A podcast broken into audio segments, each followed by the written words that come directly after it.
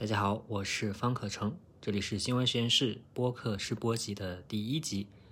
那这个播客试播集其实理念也很简单，就是把我每周都要写一次的免费 newsletter 的内容做成有声版。订阅这份 newsletter 的链接呢，我会放在 show note 里面，希望大家可以关注。那本周的 newsletter 主题呢是叫做“短视频是猪食吗？”可能很多人也知道。这个星期啊，有一个叫做第九届中国网络视听大会的这个会召开了，那传来了大厂之间互相开炮的声音啊。其中呢，腾讯的副总裁、腾讯在线视频 CEO 孙忠怀，他抛出了一个叫做“短视频猪食论”。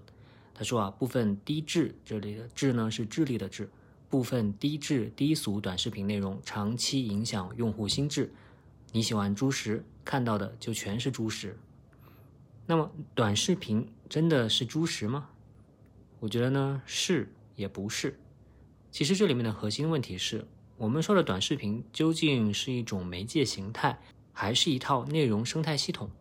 如果我们认为短视频只是一种媒介形态，也就是不超过一分钟的网络视频，那么笼统的将它们称为猪食，我觉得是很不公允的。视频的长短确实会影响信息量的多少，但是并不必然影响内容的质量。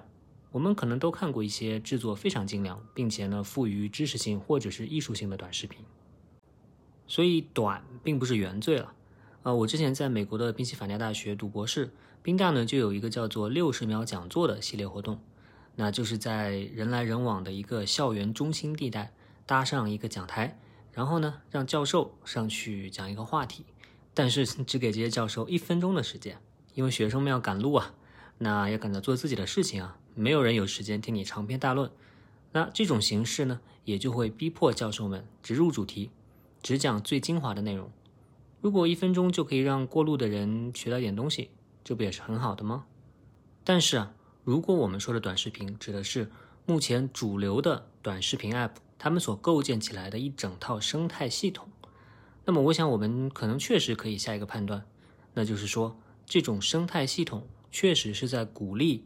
低质低俗内容的生产和消费，那在这套生态系统里面，最关键的元素呢，其实就是注意力经济这样一种商业模式。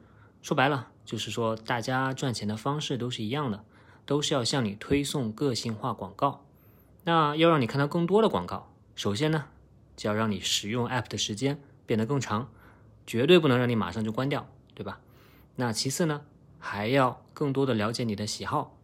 所以呢，就要更加引诱你点赞啊、分享啊，好了解你到底是什么样的人，方便给你推送更合适的广告，也方便用更符合你口味的内容把你拴在这个 app 里面。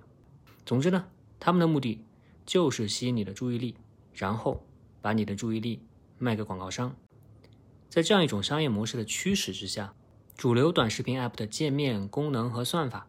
都会朝着让你花更多时间沉迷其中的方向去努力，比如说沉浸式的视频页面啦，没有镜头的下滑啦，不断的推送通知啦，无非都是要你投入更多的注意力。那这种商业模式呢，也催生和激励了一大批专门生产令人沉迷的内容的团队，他们有一个很时髦的名字啊，叫做 MCN。当然，并不是所有 MCN 的内容都是低质低俗的，比如说 Papi 酱的 MCN 就还不错，但的确呢。也有很多的 MCN，他们做内容不过就是为了吸引你的注意力而已，他们根本不关心内容的质量到底如何。所以总结一下，所谓猪食的泛滥啊，并不是因为视频的长度不到一分钟，而是因为这样一种商业模式和生态系统导致的必然结果。当然了，视频的长度短也确实呢就可以更加持续的调动人们的注意力，所以呢，更多的是这样一种媒介的特质。被这套商业模式给利用了。那相比起来啊，不管是播客还是 newsletter，其实里面呢都很少有猪食了。那就是因为没有这种商业模式的存在，没有这种商业模式去激励大家生产和消费猪食。那比如说，我每周写一封免费的 newsletter，同时呢写两封付费的这个会员计划、会员通讯。那我写完，其实只希望你读完之后有所收获。绝对不会试图把你粘在我这里。好了，那以上就是本期试播集的内容。实际上呢，在我的这一期的 Newsletter 里面，还有我更多的推荐的几篇文章，以及我最近听的歌。如果你也想看、想听的话呢，就在 Show Note 里面找到链接，来读一下这个 Newsletter 的原文吧。不知道大家喜不喜欢这种把 Newsletter 做成有声版的形式呢？欢迎大家给我提供反馈。那这期就先聊到这儿啦拜拜。